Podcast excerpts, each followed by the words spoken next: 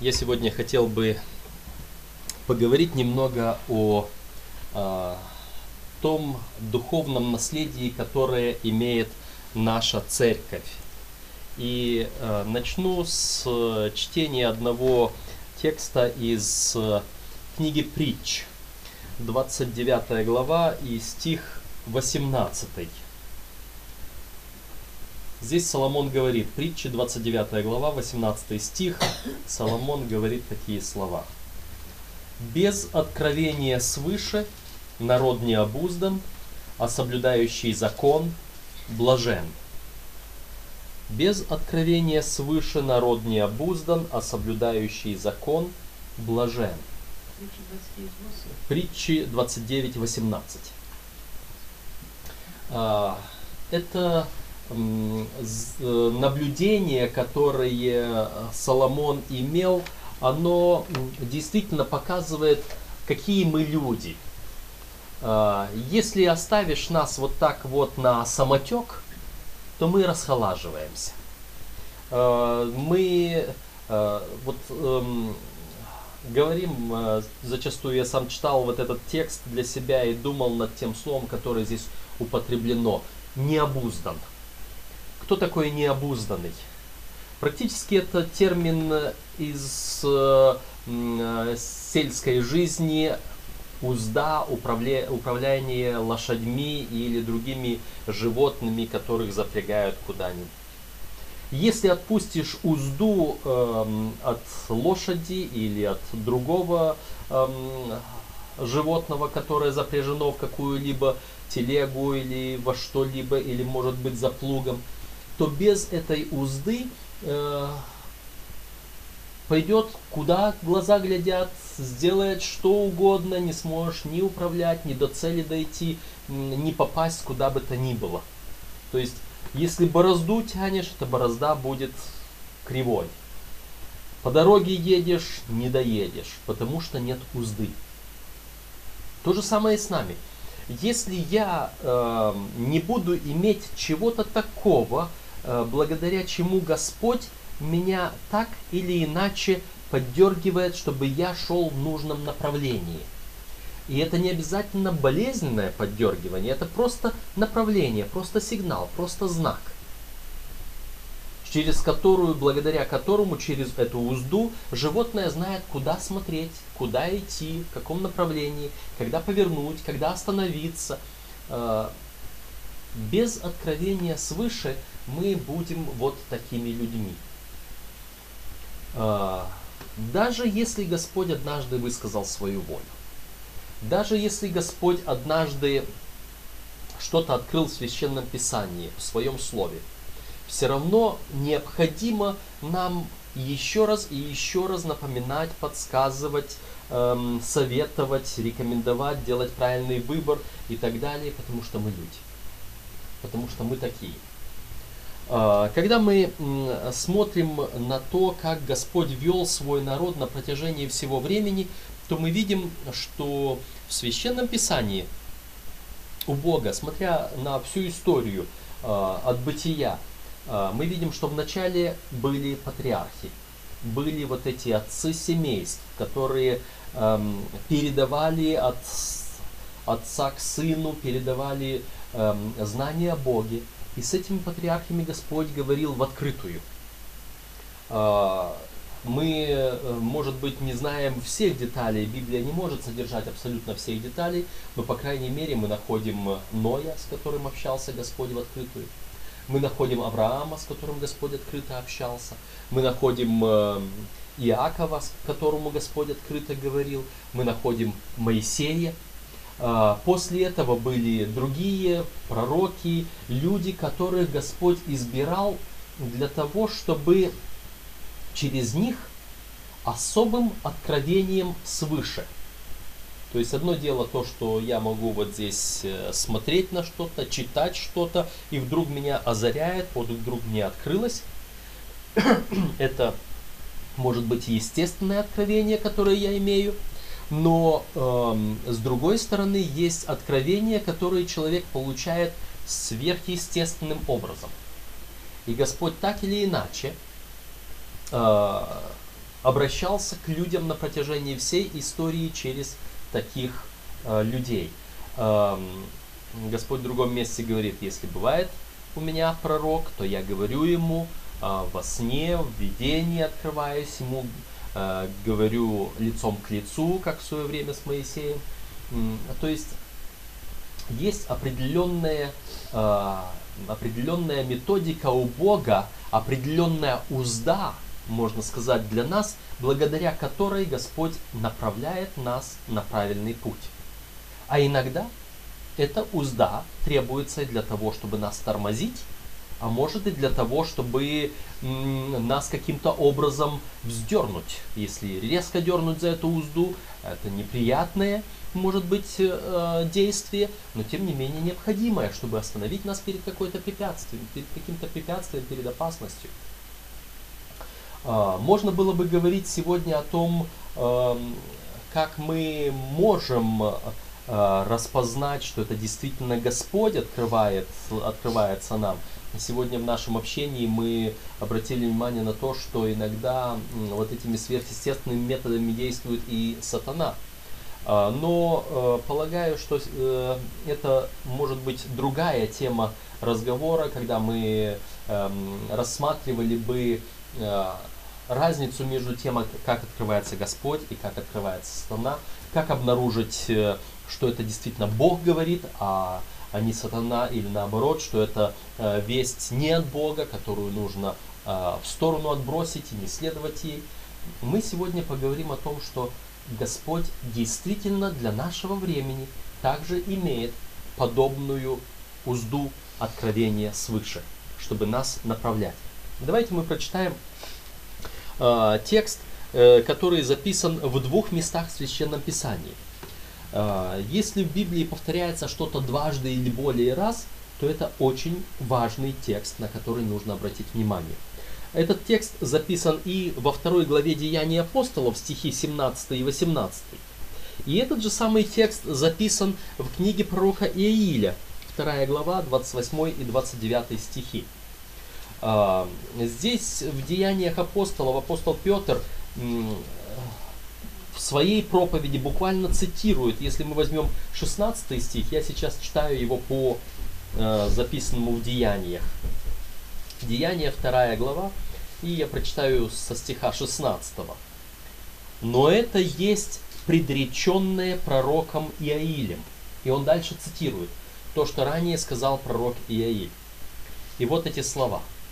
«И будет в последние дни, говорит Бог, излию от духа моего на всякую плоть, и будут пророчествовать сыны ваши, и дочери ваши, и юноши ваши будут видеть видения, и старцы ваши сновидениями вразумляемы будут, и на рабов моих, и на рабынь моих в те дни излию от духа моего, и будут пророчествовать.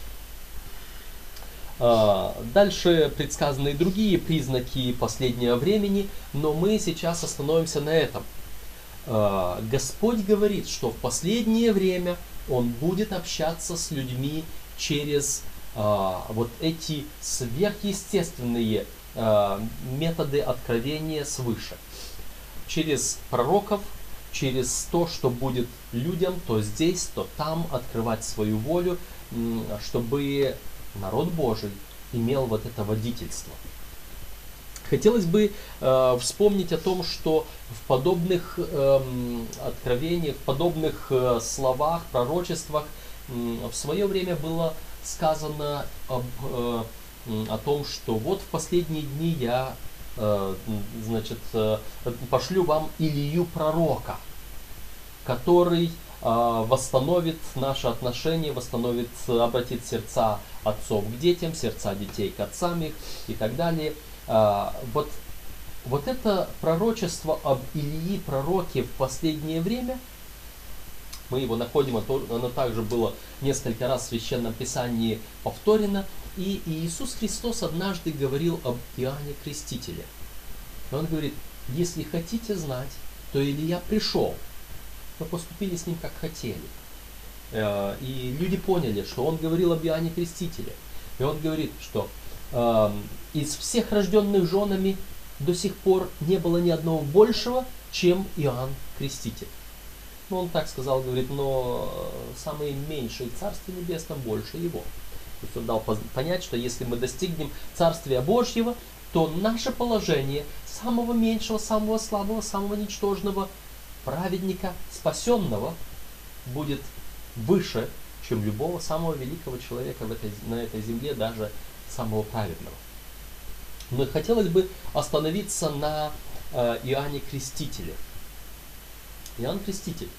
Исполнение вот этого пророчества. Сам Иисус Христос сказал, что Он является исполнением этого пророчества а, о последнем времени, что в последние дни будет, а, будет послан пророк, будет послан Илья, и э, потому как это исполнилось в Иоанне Крестителе, мы понимаем, что это не сам лично Илья воскрес или спустился с небес, или еще каким-то образом. Это не перевоплощение какое-то, это не новое появление одного и того же самого человека. Это дух пророка Ильи. Тот же самый дух, который был у Ильи, он сейчас был на Иоанне Крестителе. Эм, интересно, что сказан, когда сказано было об э, Иоанне Крестителе, то было сказано, что перед наступлением дня великого и страшного пошлю вам Илью пророка. Первое пришествие Господа не было днем великим и страшным. Э, обетование Божьи, пророчества Божьи, которые Господь э, высказывает, они цикличны. Они применимы не только к какому-то одному времени и месту, они применимы как минимум еще к какому-то одному времени и месту. А, иначе они просто не поместились бы, не были бы здесь отмечены в Священном Писании, потому что очень многие пророчества были даны для того времени, которое уже прошло, которое в прошлом, которое нас, может быть, не касается. И если бы пророчество не имело второго применения, касающегося нас, то Господу не было бы надобности помещать его в Священном Писании. И вот Потому что мы понимаем, что первое пришествие Иисуса Христа, хотя и было днем Господним, но не тем великим и страшным, каким будет являться второе пришествие Христа. Мы понимаем, что пророчество об Илии, пророке, имеет двойственное значение. И для времени перед пришествием Христа, и для времени, для времени перед вторым пришествием Христа. Илия, или же Иоанн Креститель, он в свое время пришел. Каким образом он пришел? А, он о себе не стал говорить, что он пророк. Он не стал возвещать каких-либо чрезвычайных событий, за исключением повторения пророчества о том, что Мессия грядет, и что вот он уже вот здесь рядышком. То есть вся весть Иоанна Крестителя заключалась не в новых пророчествах, а в применении старого библейского пророчества к своему времени, когда Христос должен был прийти. Это один интересный момент. Второй интересный момент. Иоанн Креститель берет э, известную практику, которая э, была в народе Божьем, и представляет ее в виде чего-то нового, не противоречащего священному писанию, но открывающего волю Божью и открывающего э, спасение Божье в новом свете. То есть э, в народе израильском возле э, Скинии, во дворе Скинии находилось так называемое Медное море, большая умывальница. Э, всякий раз священники, которые должны были приступать к служению, они должны были подойти туда, они должны были поменять, поменять свою одежду, то есть снимают старую одежду, входят вот в это, входят в эту воду, в это медное море, омывают себя, надевают на себя новую чистую одежду и начинают совершать, приступают к служению во святилище. Этот обряд назывался миква, омовение. То же самое, такой же самый обряд – но э, э, в каждом доме, в каждом доме у евреев находились тоже вот такие вот э, умывальницы. Э, мы можем вспомнить, когда Христос пришел в Кану Галилейскую на брачный пир, где им не хватило немного вина, э, там стояли, как написано, шесть каменных водоносов по причине или для омовения, которых, как традиционно, омывали себя люди. Значит, их было велено Иисусом наполнить водою, и он после совершил свое чудо. Но суть заключается в том, что э, всякий раз, вы помните, законы Моисея были о том, что если ты прикоснешься к чему-то, если у тебя определенное физическое состояние, если еще там что-то, э, человек, который э, по какой-то причине вдруг оказывался физически или ритуально нечистым, он должен был, ему предполагалось, поменять свою одежду, омой себя, и только после этого будешь чист. То есть омыть себя, омыть одежду, поменять, надеть новую одежду, и после этого будешь чист. Вот это вот миква, омовение, ритуальное омовение, которое практически было и физическим омовением, потому что Господь хотел, чтобы мы были здоровыми людьми, поэтому Он э, это закрепил как бы на законодательном уровне, вот этот вопрос здоровья. Но Иоанн берет вот это омовение – и делает из него крещение. Он это же самое омовение делает обязательным э, ритуалом веры в грядущего Мессию. И это омовение, оно с одной стороны показывает, что грядущий Мессия омоет и очистит меня от всякого греха. Омоет и очистит меня от всякой скверны снимет с меня старую грязную запачканную одежду и оденет на меня новую одежду Христовой праведности. С другой стороны, сам формат этого, этого омовения, когда э, омываемый полностью погружается в воду, он этим начал символизировать то, что Господь за меня умрет, и я должен умереть вместе с Господом, и потом должен воскреснуть, выйти из воды для обновленной жизни. Иоанн Креститель берет нечто известное, преобразовывает его, и кажется, в Священном Писании мы не находим э, основания для вот такого вот преобразования чего-то. Но тем не менее, он это преобразовал, он это подал, и это было принято, Иисус, который пришел, который исполнил и пророчество всех пророков, бывших до него, и пророчество или проповедь Иоанна Крестителя, а, он поддержал это крещение, и дальше апостольская церковь это поддержала. Итак, Иоанн Креститель, он не называл себя пророком, он не пришел как пророк. Христос его назвал пророком. Люди его потом называли пророком. Но он о себе говорил, «Я глаз вопиющего в пустыне, приготовьте путь Господу». Он был тем голосом, он тем, был тем вестником, который обращался от Господа к народу приготовиться. И по воле Божьей, будучи ведомым Господом, он кое-что, может быть, модифицировал, не противореча священному писанию, но раскрывая больше вот эту картину, как спасение происходит. Омовение грехов наших, одежда праведности, смерть со Христом, воскресение для новой жизни. А, и еще один момент был у Иоанна Крестителя, когда его спрашивали, ты ли Христос, которому надлежит прийти? Он говорит, нет. Я не Христос, я только тот голос, который готовлю к нему путь.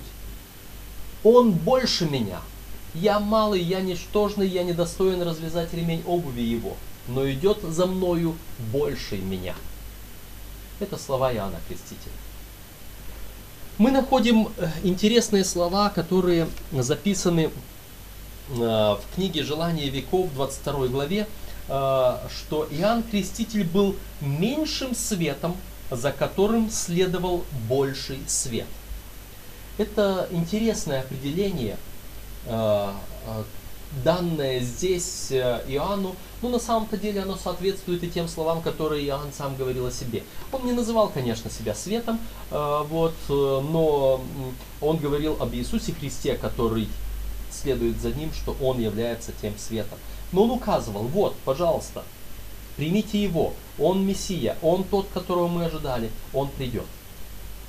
Теперь, когда мы смотрим на то, что написано в Священном Писании во, второй, во втором послании апостола Петра, в первой главе, второе послание апостола Петра в первой главе, и со стиха 19 мы читаем следующие слова. 2 Петра 1, 19, 20, 21. «И притом мы имеем вернейшее пророческое слово – и вы хорошо делаете, что обращаетесь к Нему, как к светильнику, сияющему в темном месте, доколе не начнет расцветать день, и не взойдет утренняя звезда в сердцах ваших, зная прежде всего то, что никакого пророчества в Писании нельзя разрешить самому собою, ибо никогда пророчество не было произносимо по воле человеческой, но извлекали его святые Божьи человеки, будучи движимы Духом Святым. Что мы здесь видим? Мы имеем вернейшее пророческое слово. И вы хорошо делаете, что обращаетесь к нему как к светильнику, сияющему в темном месте, доколе не начнет расцветать день, и не взойдет утренняя звезда в сердцах ваших. Сравните светильник ночью и сравните день. Вы можете пытаться вот этим светильником освещать комнату, и может быть здесь мощный источник света, и будет видно в каждом уголке. Но когда восходит день, днем иногда мы не видим источника света этого дня. Может быть, это солнце где-то скрылось за, за облаками, за тучами. Но тем не менее, комнате светло и подчас светлее, чем с нашими светильниками. И тот свет, который от дня, он проникает в те углы, в которые, может быть, и не проникнет свет от нашего светильника, находящегося здесь в комнате. А, вот этот вот маленький свет, тем не менее, ночью, когда большого света не видно, он нам необходим. Тем не менее, ночью нам помогает и маленькая лучинка, и спичка, и фонарик небольшой, для того, чтобы мы увидели, для того, чтобы мы нашли путь до того, может быть, мы сначала включаем маленький ночник, чтобы подойти к включателю и включить большой свет в доме. Нам необходим вот этот вот маленький свет. Для чего? В сравнении здесь говорится о священном писании – в сравнении говорится, зная прежде всего то, что никакого пророчества в Писании нельзя разрешить самому собой. Для чего нам нужен вот этот маленький светильник? Чтобы понять Священное Писание. Мы можем читать Священное Писание, если мы посадим вокруг людей самых разных, даже мы не говорим о разных конфессиях, мы можем даже сами вот здесь сесть вместе и начинать разбирать Священное Писание, э, мы можем э, прийти к самым разным мнениям. И нам нужен кто-то, кто нас направит в верном пути. Нам нужна вот эта узда, чтобы мы в какой-то момент почувствовали легкое движение в ту сторону или в другую сторону. Чтобы мы могли понять, а вот, вот, вот сюда надо идти. Вот эту мысль давайте оставим, а вот эту вот за эту мысль ухватимся. И пойдем вот сюда. Кажется, мысли одинаковые, и та, и другая, и третья. Мы хотим понять Священное Писание, мы хотим понять пророчество. Но Библия говорит, нам самим собой этого сделать невозможно. Нам нужно откровение свыше. Чтобы мы были успешными, нам нужно повиноваться заповеди Божьей, Слову Божьему данному нам. И вот, когда мы думаем, а где же мы можем найти вот это откровение свыше? Я читаю в книге «Евангелизм», 8 глава, это 258 страница книги «Евангелизм». А, здесь сказано так. «Потому что так мало внимания уделяется Библии, Бог дал меньший свет, чтобы вести мужчин и женщин к большему свету».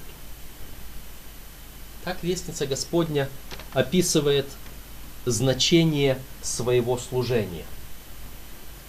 Потому что люди мало внимания обращают к Библии, на Библию. Потому что люди не понимают Библию, которую читают. По другим причинам Господь дает малый свет, посылает малого вестника своего, чтобы открыть путь, направить людей, привести к большему свету. Потому что в то время, когда надлежало Христу эм, прийти в наш мир, народ Божий не был готов встретить его. Не были готовы священники, не были готовы люди. Маленькая группа пастухов – это те, которые, как мы находим, были готовы. Пару человек в храме, Симеон, Иоанна, вот эти старцы, пару человек, которые были готовы. Даже люди, жившие по соседству со Христом, не были готовы. Христос так и не смог в своем родном городе сделать чудеса по неверию их. И поэтому Господь посылает свой малый свет. Этот Илья пророк, который должен был прийти, он предназначен и для времени конца. Вот эти пророчества и откровения свыше, они предназначены и для времени конца. В последние времена особенно у нас так много разных голосов, толкующих эту же самую Библию. Тогда было, может быть, только во времена Христа только две-три партии в Иудее, у иудеев. Были фарисеи, были садукеи, были там еще кто-то, кто по-своему что-то толковали и говорили. Сегодня этих партий тысячи. Сегодня этих различных христианских конфессий тысячи, и каждый по-своему. И как нам разобраться во всех этих голосах? Что мы можем сделать? Даже когда Уильям Миллер э, взял, откров... взял пророчество Даниила в свое время и просчитал все, высчитал, указал на определенную дату. За этим человеком пошло, мы знаем, что около 150 проповедников из других церквей. За ним шли э, десятки и сотни тысяч людей. Уильям Миллер допустил одну ошибку ошибку в том, какое событие должно было произойти в то время, когда он, на которое указывало пророчество. Он почему-то решил, читая на 2300 вечеров и утр, и тогда святилище очистится, он подумал, что под очищением святилища есть пришествие Господа. И он его говорил, и тогда Господь придет. Но там было сказано четко, и тогда святилище очистится. Эта небольшая ошибка привела к тому, что 22 октября 1844 года множество людей оказались разочарованными в своей вере. Уильям Миллер собирает людей на конференцию для того, чтобы решить, что же делать дальше. Вместо того, чтобы объединиться, этих 150 проповедников разбились, разделились на более 20 группировок, которые каждый предлагал что-то свое. Каждый предлагал что-то свое. Один говорил, надо другую дату высчитывать, другой говорил, надо по-другому понимать пришествие Христа, Христос духовно пришел. Кто-то говорил, давайте мы вообще плюнем на это пророчество и возвратимся в наши церкви. Когда Елени Вайт и Елени Гарман в то время, 17-летней девушке, открылось видение, и она увидела, как люди идут по узкой дороге, кажется, из темноты идут, там вдалеке увидели маленький свет, который сиял из руки Иисуса. И они продвигались вперед и вперед. И она видела, как люди, которые уходили с этой тропинки, они впадали во тьму. И вот это было маленькое знамение, вот тот маленький свет, который показывал людям, что они идут на верном пути что они отсюда не должны уклониться. И вот из этого маленького света впоследствии выросло то движение, в котором мы находимся сегодня. Церковь адвентистов седьмого дня. Господь использовал эту хрупкую девушку, ту, которая в свое время прошла через трудности и болезни, э, которая, может быть, не могла даже и считаться какой-то великой, но Господь ее использовал укрепил ее здоровье. даровал ей мудрость и знания, хотя она в свое время окончила только лишь три класса обучения. А, Господь дал ей вот эту мудрость, чтобы быть ее, его каналом, вестником, тем малым светом, который направляет нас к священному писанию. И тогда это появилось вот так, это стало той уздой, которая в нужный момент маленьким подчас незаметным движением, маленькой подсказкой говорила, пойдите, вот путь, идите по нему, вот сюда, поверни вот сюда, не иди туда, остановись. Вот эта узда, которая направляла Церковь Божью через этот малый свет. И непременно, и всегда направляла к Слову Божьему, к большому свету. То есть никогда абсолютно ни Иоанн Креститель не говорил, что посмотрите на меня, ни Елена Вайт никогда не говорила, посмотрите на меня. Она всегда говорила, не на меня смотрите, а на Иисуса Христа. Не, если что-то нужно, проверяйте по Писанию то, что сказано здесь. И она говорила, если вы увидите, что я говорю не так, как Писание, отвергайте меня, не берите меня, не слушайте меня. Но мы видим, что если у Елены Уайты были какие-либо, скажем так, новые нововведения ли, или же новые толкования какие-то, новые откровения какие-то, они касались Э, только того, что они никогда не, не входили в противоречие со всем священным писанием, но только более ясно открывали путь к спасению. И когда мы находим э, в ее видениях какие-то описания или Нового Иерусалима, или какие-то другие моменты, э, касающиеся того, что в Библии не обозначено, оно никоим образом не меняет написанное в Священном Писании. Оно только помогает, оно только раскрывает, оно только утверждает э, нашу уверенность в том, что да, действительно, Господь использует ее, как этот новый, этот малый свет, ведущий к свету большому. Говоря о, о том, как э, в Священном Писании э, э, говорится или предсказано об этом э, малом свете, который Господь имеет для нас, э, прочитаем Откровение 12 главу, и здесь 7 стих. Откровение 12 э, глава, вернее, Откровение 12 глава и стих 17, извините. Откровение 12, 17. «И рассверепел дракон на жену, и пошел, чтобы вступить в брань с прочими от семени ее, сохраняющими заповеди Божии и имеющими свидетельство Иисуса Христа». Жена – это церковь, это народ Божий, дракон рассверепел на народ Божий, на церковь Божью, пошел против, но интересно, что дракон пошел, или сатана начал бороться не со всей церковью, а только с прочими от семени ее, с теми, которые имеют два признака. Соблюдают заповеди Божьи и имеют свидетельство Иисусова. И мы начали с этого текста, где говорил э, Соломон в притчах – он сказал, без откровения свыше народ не обуздан, а соблюдающий закон блажен. Те же самые два критерия. Откровение свыше и соблюдение закона. Если есть откровение свыше, народ знает путь. Если есть закон, народ блажен. Здесь, почему мы говорим, что это свидетельство Иисуса Христа, это откровение свыше – Почему мы увязываем вот этих два момента? Да потому что Священное Писание само увязывает его. Смотрим Откровение. Здесь же, в этой же самой книге, в 19 главе Откровения, и мы прочитаем здесь 10 стих. Здесь апостол Иоанн говорит, «Я пал к ногам его, чтобы поклониться ему, но он сказал мне, смотри, не делай сего, я сослужитель тебе и братьям твоим, имеющим свидетельство Иисусова. Богу поклонись, ибо свидетельство Иисусова есть дух пророчества. Братья твои, которые имеют дух пророчества, которые имеют вот это пророчество, обещанное Богом, что в последние дни явится Илья пророк, явится вот это откровение свыше.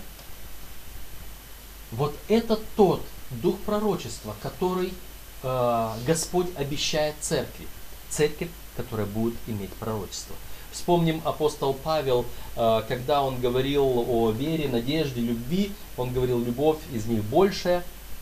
Говорит, молитесь о дарах духовных, но более всего о том, чтобы пророчествовать.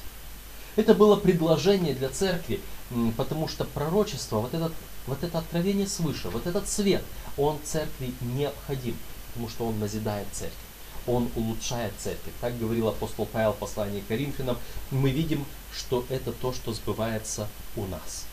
Итак, смотря на то, что дает Господь нашей церкви, мы видим, у нас есть вот этот большой свет Священное Писание.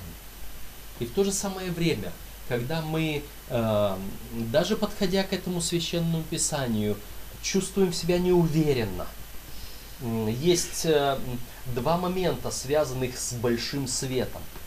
Один момент, когда его нет, когда мы не имеем света, и нам нужно до него дойти, и мы с этим ночником, с этим фонариком доходим до выключателя, чтобы сейчас включить этот свет в комнате, чтобы он появился и чтобы он все нам осиял.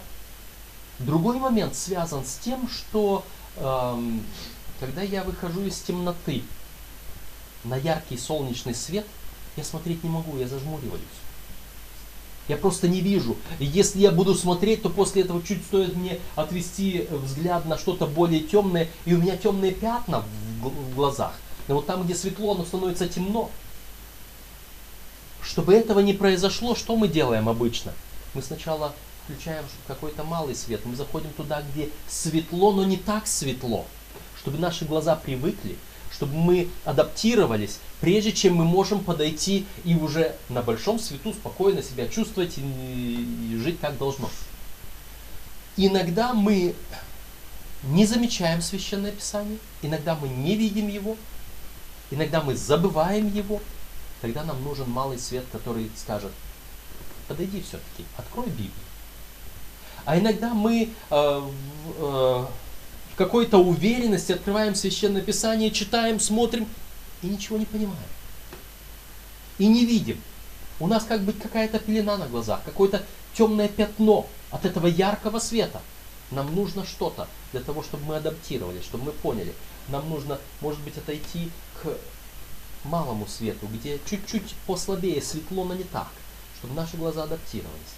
Мы обращаемся вот к этому малому свету. Господь даровал нам вот эту узду, вот это откровение свыше, для того, чтобы направлять свой народ. И сегодня мы можем возблагодарить Господа за то, что у нас в церкви есть малый свет, что у нас есть дар пророчества, который помогает нам в нашем пути. А, сегодня, когда мы думаем об этом благословении, хотелось бы еще прочитать один текст, который а, заставляет нас придерживаться того, что у нас имеется.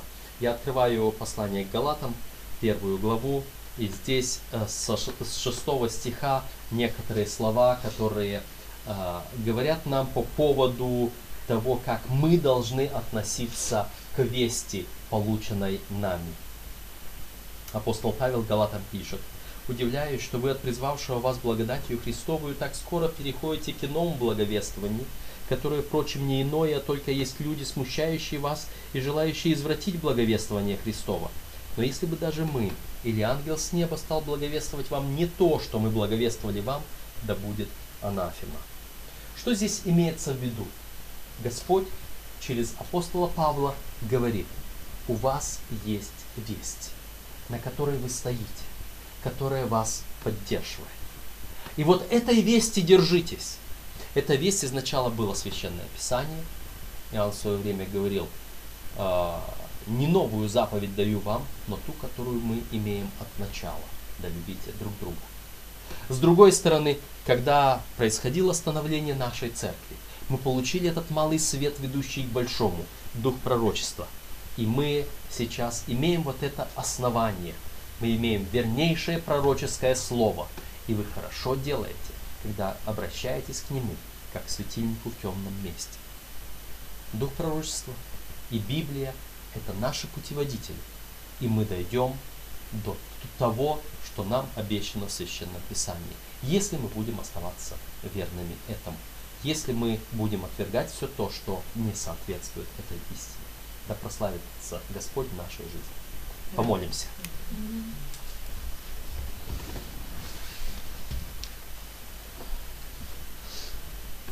Наш Господь, мы благодарим Тебя за то, что Ты в своем предвидении, в своей мудрости, понимая нас, людей, даровал нам этот малый свет, даровал нам откровение через вестницу Твою, которую мы называем Дух Пророчества. Благослови нас, Господи, чтобы мы правильно обращались с этим малым светом, чтобы мы шли к свету большому, к священному Писанию и исследовали его, понимали его и следовали за Тобою к вечному спасению, которое Ты открываешь для нас. Помоги нам быть верными Тебе во всем. Помоги нам исполнять заповеди Твои, чтобы быть блаженными и чтобы дождаться Твоего славного явления. Во имя Христа мы молим. Аминь. Аминь. Вы знаете, я, у меня только что